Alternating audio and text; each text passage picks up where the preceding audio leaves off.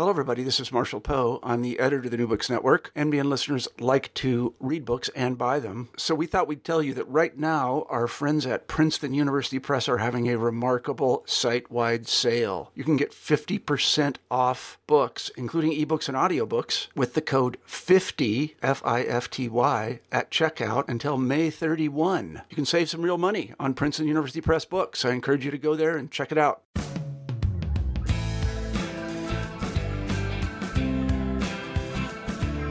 Welcome to New Books in American Studies. I'm Matthew Johnson, and I'm here today with Stefan Bradley, Associate Professor and Chair in the Department of African American Studies at Loyola Marymount University, to talk about his new book, Upending the Ivory Tower Civil Rights, Black Power, and the Ivy League. Stefan, welcome to the program. Thanks so much for having me, Matt. Yeah, so I mean, so your first book was about you know black student activism at Columbia University. What led you to go from there to write a, a broader book about the entire Ivy League? Well, one of the things I was trying to figure out uh, with the Harlem versus Columbia book, and uh, I think that intrigued me even more was this idea of why on earth would these black students who who had every opportunity to to to live, I guess you could say, uh, uh, an upper middle class lifestyle after graduating from an Ivy League school, why would they protest? Why would they uh, make demands of a university or anything like that when they had uh, when they had the privilege of attending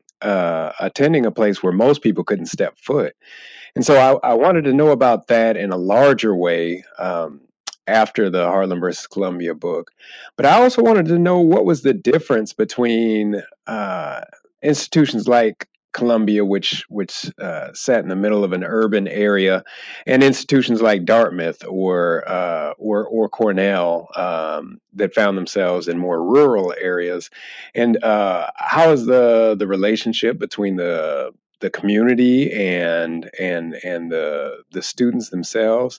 Uh, what would be the differences when you couldn't call on the community to help you? Um, and that sort of thing. So, so there were a, a lot of questions that that came up when I was looking uh, when I was writing the Harlem versus Columbia book that that brought me to upending the ivory tower. You know, I'm wondering what it's like to study the Ivy League because you, in, in, the beginning of your book, you call yourself an Ivy outsider, right? Because you haven't uh, attended an Ivy League institution like me. I haven't attended an Ivy League institution. I'm definitely an outsider. Uh, and you, you, you, recall this really telling conversation at the beginning of the book with one uh, one librarian or archivist in the Ivy League that told you we don't just let uh, outsiders in. it was uh, really telling. And so I was wondering, you know, what is it like trying to research these places and, as an outsider? Yeah, by and large, uh, you know everybody was was quite hospitable uh, as i say some places they treated me like a like a skinny nephew and they kept feeding me documents and feeding me documents.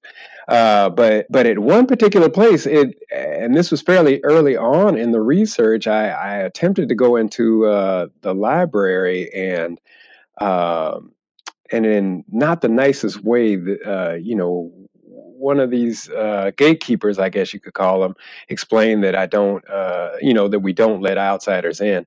To me, I thought that was it was revelatory in a way uh, that uh, there is uh, something at these places that's not for uh, mass consumption. That that there's an awareness of sorts that some people are insiders and some people are outsiders, and so.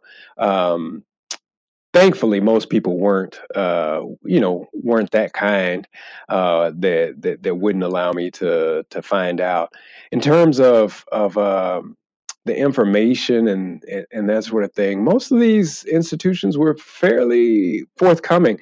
I think the best part about these institutions is they keep excellent records of themselves. And so i don't know if that happens because uh, because they they value themselves and they think themselves important, uh, and that people in the future would want to know about them, uh, or if it's something else. But in any event, it it uh, the records that they keep are are are very helpful as long as uh, as long as researchers can get to yeah, them. sometimes you know arrogance and, and a sense of self importance is great for historians, isn't it? right, right, right. It helps scholars in the future, right. definitely. so I'm wondering if you could you know, set the scene for some of our listeners of you know what was it what was it like for the few black students who actually gained access to these institutions before the Black Campus movement or the Black Student movement.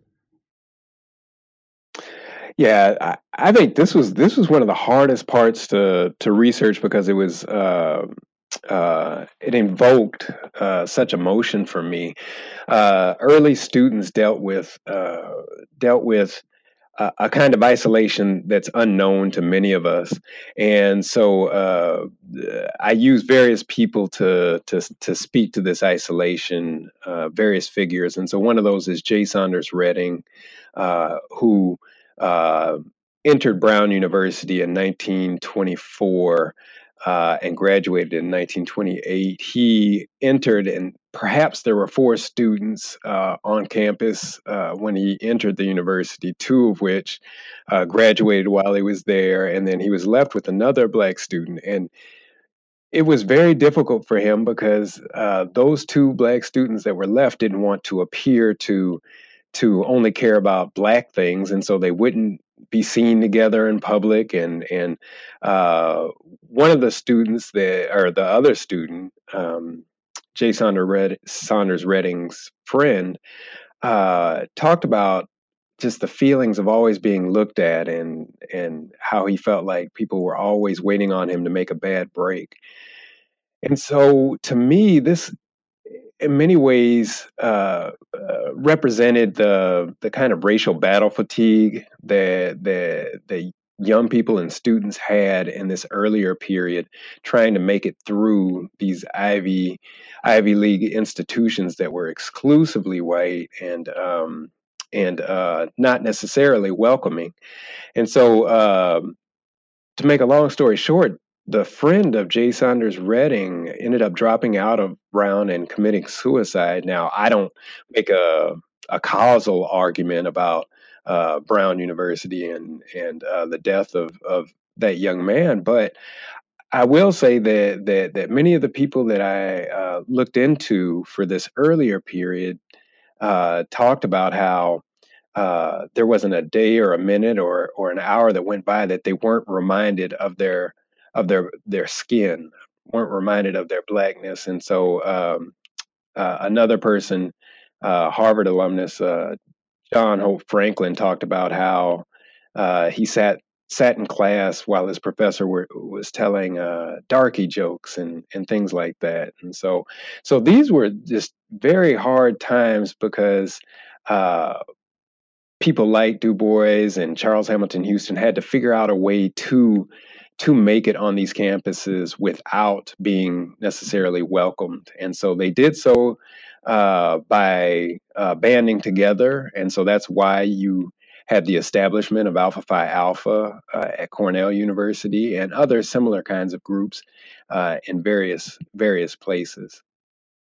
Yeah, and, and you know, a lot of your book is about these students who are trying to address some of those issues. And, and so my next question is just about the, the origins uh, of the Black student movement. Because one of the things that I kind of struggle with is just kind of explaining the relationship between the Black student movement and the rise of civil rights and Black power, while tr- also trying to acknowledge that this is, you know, the Black student movement is kind of its own thing at the same time. And so I was wondering, you know, how you see the relationship between the Black student movement and civil rights and Black power. Yeah, I think uh, one of the things that we often forget is that the, the civil rights movement, the modern civil rights movement as we know it, uh, was largely catalyzed and fueled by the work of of students, of young people. And so, uh, if you're looking at uh, some of the court cases, they were all about young people uh, and education. If you're looking at some of the, the the the most popular activities in the way of freedom rides and sit-ins and that sort of thing, these were all uh, students uh, who were acting off campus to try to uh, confront segregation, confront uh, institutional racism, and that sort of thing. Where we see the intersection is when uh, these students, uh, these students are, students whose parents or themselves had participated in the movement, brought the movement back to campus, and so you'll see this in various ways. Out at uh, Berkeley, you saw uh, students who had participated in the civil rights movement in the forefront of the free speech movement. Uh, students at Columbia University, like Jelani Davis, whose parents had participated in the civil rights movement in Virginia, uh, uh, she came back to to to college energized to participate uh, in the movement and to bring it on to campus. One of the things that that uh, that happened though is by the mid 1960s there was a, a, movement on these Ivy League campuses uh, to to admit black students, and so once there was a uh, I guess you could say a critical mass, uh, students were able to to create an identity for themselves and to start to push back a little bit on uh, on the institution's role uh, in civil rights uh, and access. And so, these students coming from you know from from spaces where uh, the civil rights movement was taking hold, where the Black Power movement was taking hold, couldn't ignore any of that when when they came to campus. And so, uh, so I think that the intersection occurred because largely because um, of the rise of the what what in the book I call the larger Black freedom movement, which entailed the civil rights and Black Power movement, the Black arts movement, and the the Black campus movement. And, and I'm wondering, so clearly, one of the things that you you um, outline in the book is activism looks very different on all of these Ivy League campuses. Um, but what are, if you were to look at the, as a whole, what are some of the common demands that activists made in the Ivy League?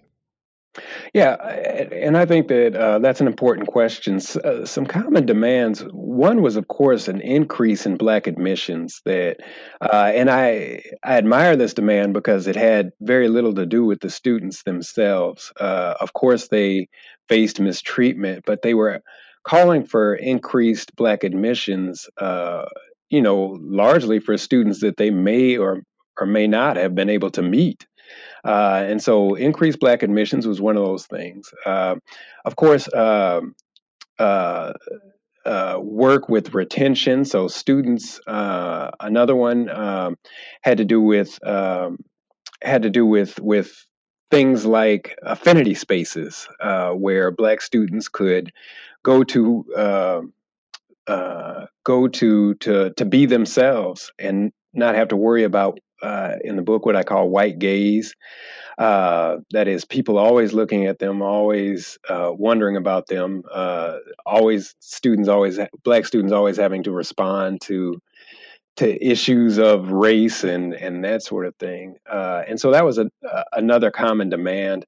Um, uh, but then something that that I also found to be common was this idea that the institution had to had to create uh, or be part of black freedom in some way fashion or form. And so at princeton university that looked like the institution divesting itself of uh, its 127 million dollars uh, investment in south africa. But um, at Columbia University and and Penn, uh, that meant that the university shouldn't be expanding into uh, poor black neighborhoods uh, and um, and that sort of thing. So it much of it just depended on um, uh, depended on space, but there were some commonality between them all.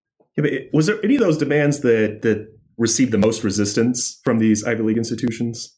Well, I think uh, some of the demands that were hardest for the institution, um, or or at least took a little bit of time, uh, came in the way of of uh, those associated with uh, you know with money, uh, and so uh, in that way,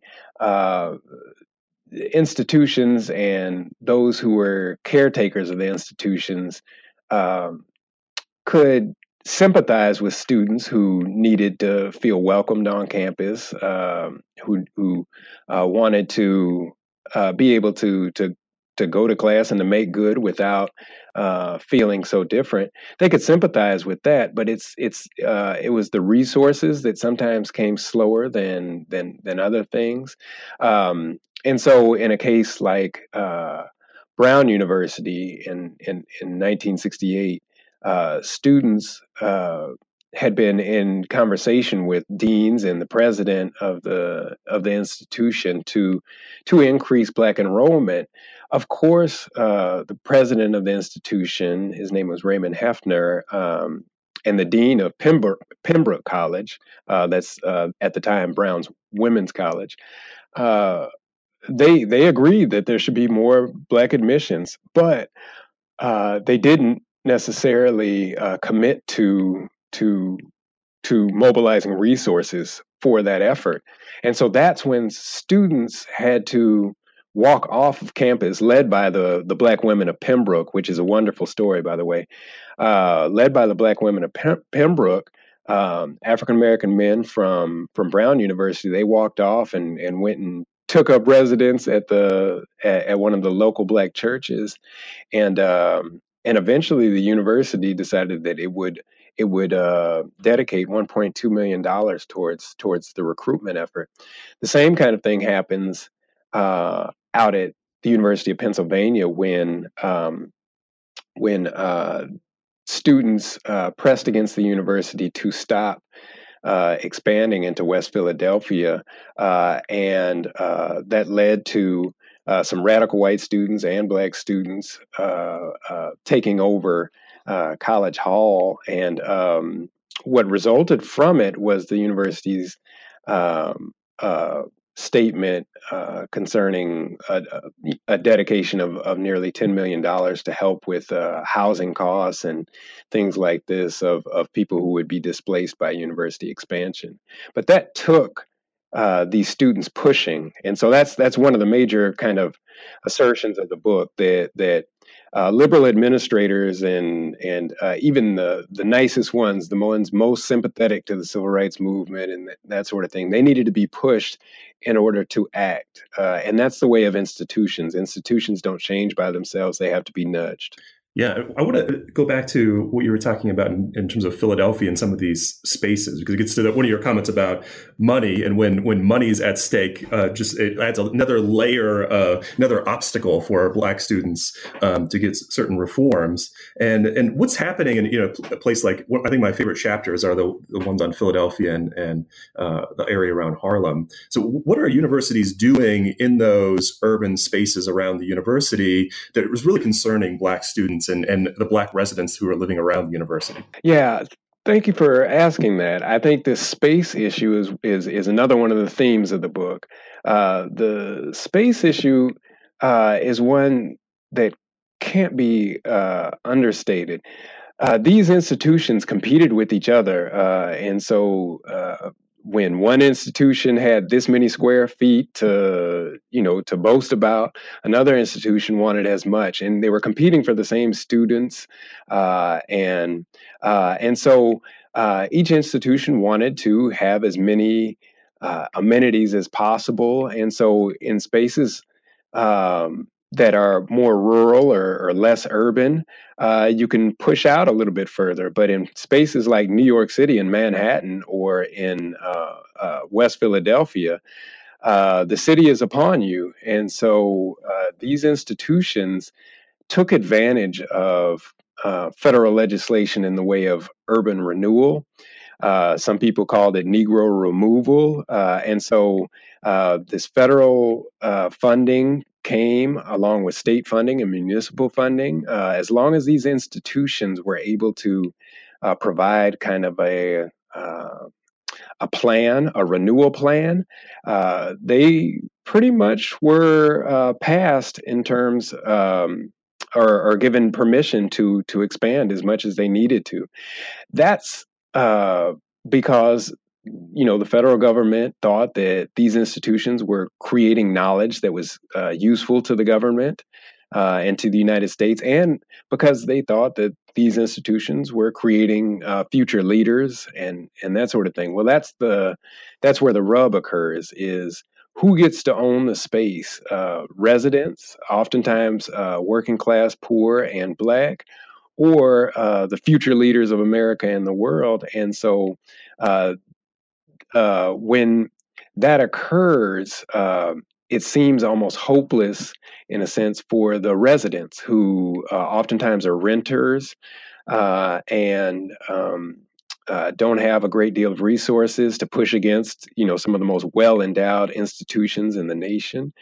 Uh, and so, uh, what they had was the ability to organize. What they had was the zeitgeist of the moment, where uh, Black Power called for neighborhoods to to uh, uh, to to pull together to push against uh, white institutions uh, owning property and and pushing into what black people considered their neighborhoods and and that sort of thing. Students uh, wanting to be part of the movement would uh, work in the community. And when they worked in the community, this is white and black students, when they worked in the community uh, in both Harlem and in West Philadelphia, what they found was residents said we need help in keeping our homes uh, and providing uh, for ourselves as these institutions push.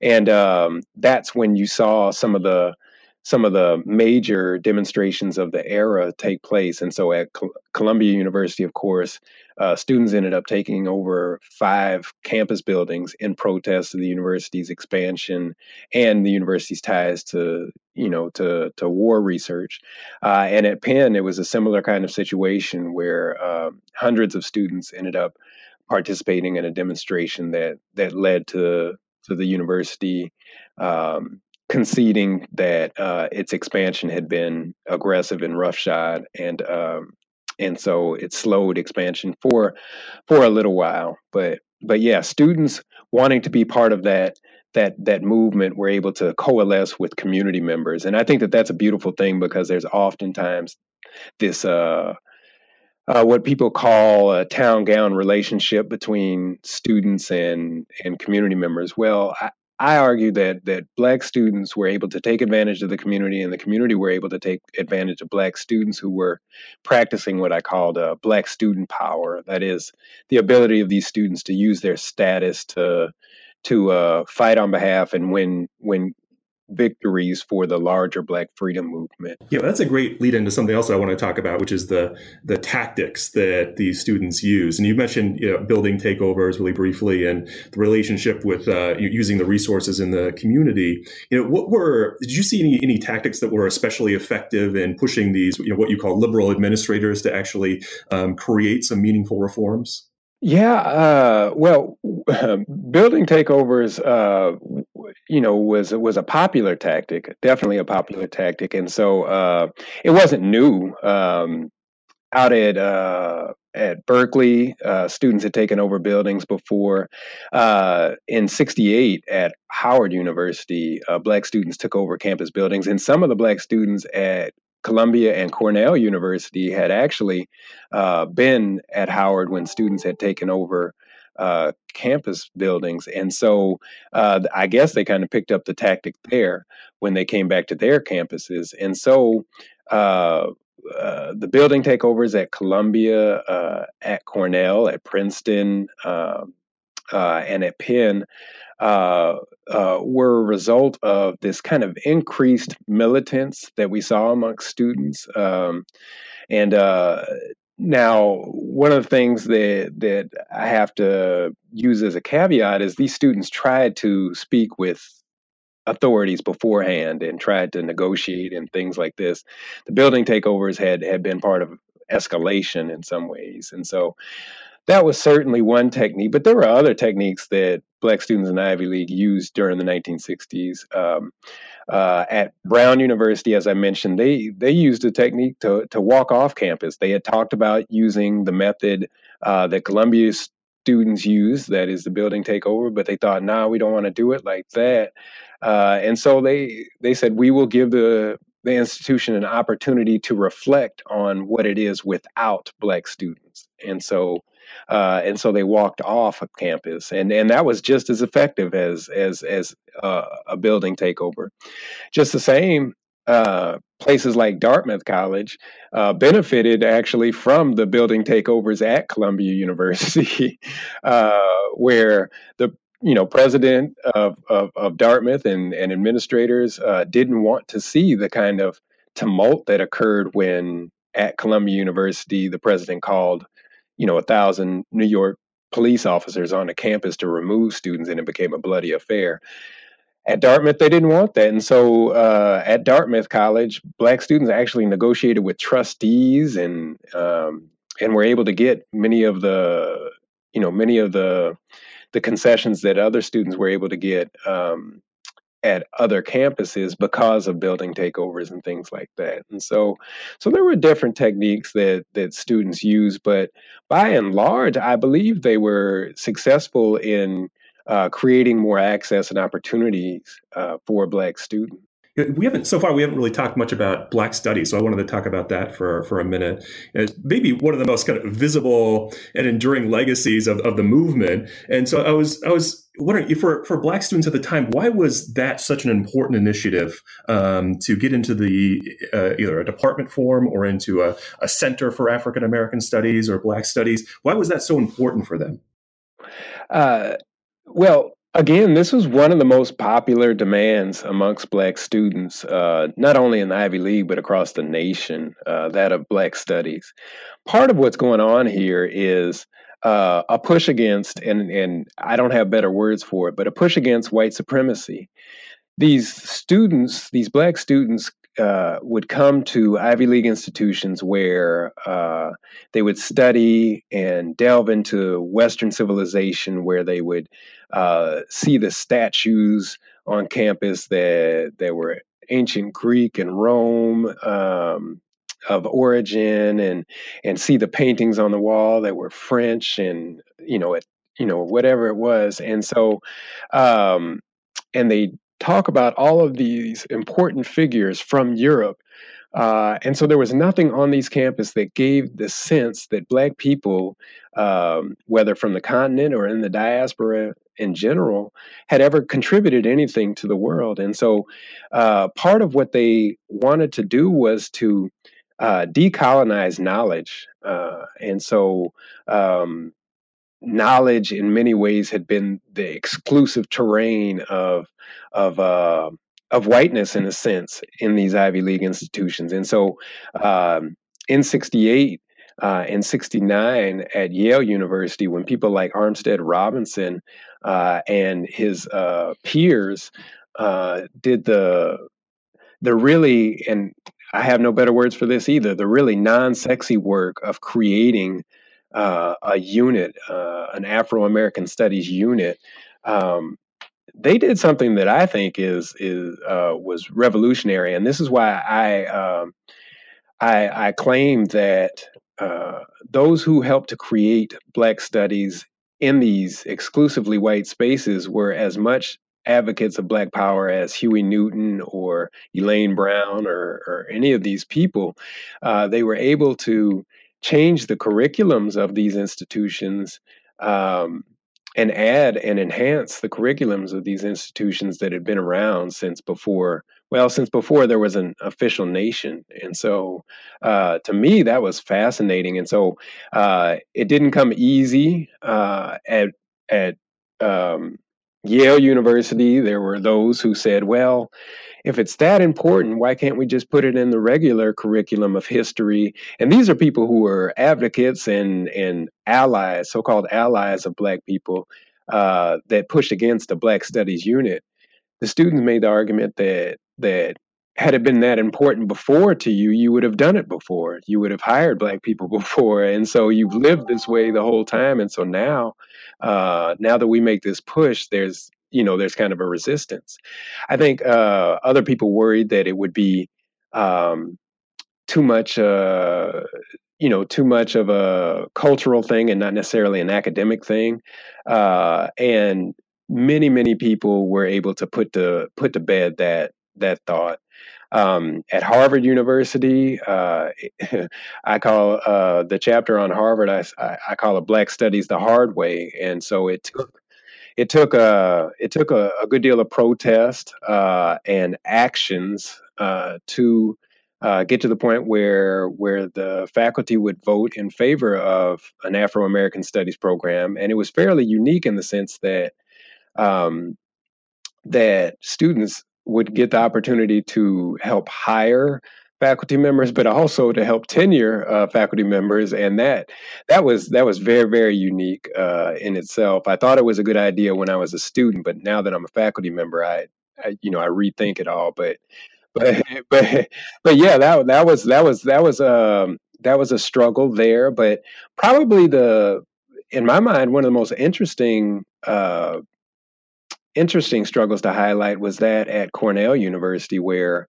uh, James Turner uh, students brought James Turner to campus to to uh, establish something called the Africana Studies and Research Center, uh, which was, uh, in my mind, one of the one of the highlights of the of the period of Black Power. That is, here was a. Uh, the center that reported directly to the provost, where most units reported to the College of Arts and Sciences, or uh, or you know weren't even you know uh, units unto themselves, but rather uh, you know uh, co-majors and and things like that. Well, here was a situation where they tenured their own faculty, where um, where uh, their budget uh, line was appropriate or was you know dispersed by way of the provost office and and so uh, for many many many uh, people that was almost a almost kind of a role model or a, a model of of units and so uh, that occurred at at Cornell University where uh, much of the attention in terms of black students uh, and Cornell University had been paid to the to the Willard Straight Hall takeover where students took up arms to protect themselves uh, and that sort of thing. And so I, I make the argument that the establishment of that Africana Studies and Research Center was was uh, just as significant uh, in many ways as anything that happened in the Ivy League during the period.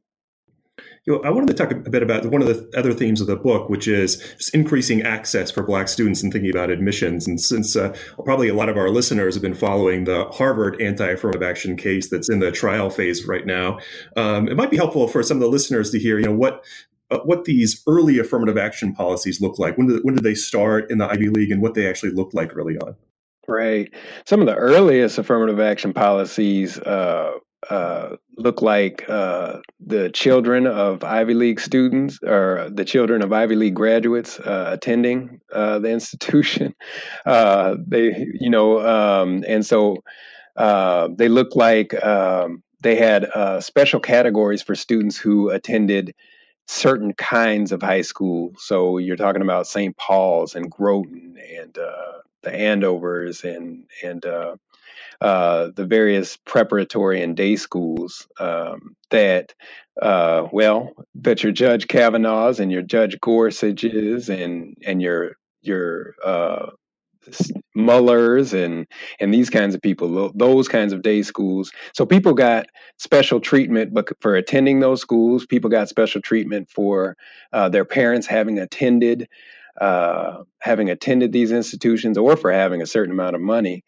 Uh, but later affirmative action efforts uh, brought uh, black students onto campus. And so it was difficult because these institutions, these Ivy League institutions in the 50s and 60s, I would say this didn't precisely know how to recruit. Um, that that because of prestige, uh, because they were known as as the top schools in the nation, uh, students knew to apply there.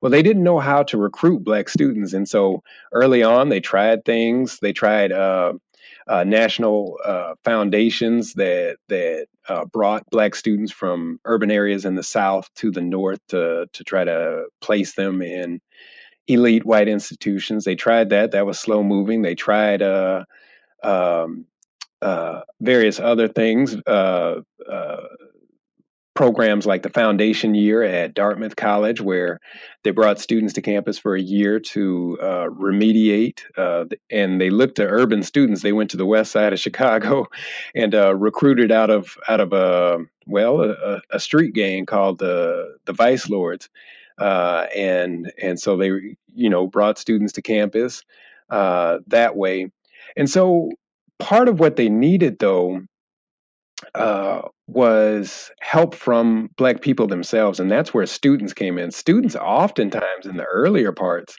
uh, uh, were doing the recruiting uh, of of other black students um, and so that's significant in itself because they weren't necessarily paid to do so uh, that was somebody's job but they were doing that um, uh, as part of this this effort but also um, but also students were demanding um, uh, admissions officers, black admissions officers, uh, that would help with the with the effort.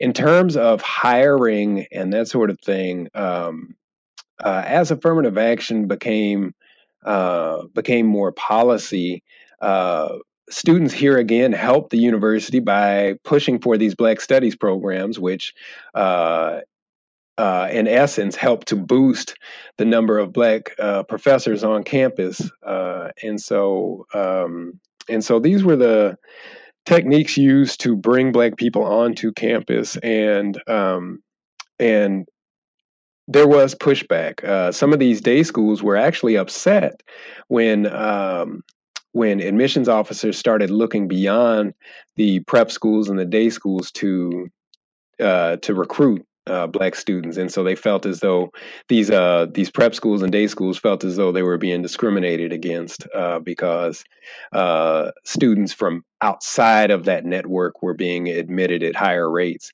Some of that has to do with uh, you know with things like Pell grants and uh, you know and loans and and other kinds of scholarships and and things like that. But some of it had to do with with this idea that uh, finally people started to realize that um, that uh, smart black students existed outside of those prep schools and day schools, and that you had to go get them we, have talked a lot of, so far about some of the kind of enduring legacies of the of the movement. I'm wondering, it, it, throughout your research, did you start to see some um, signs of some enduring failures of the movement? Just things that uh, really important things that Black students lost, or things that universities have uh, initial victories that universities have rolled back more recently.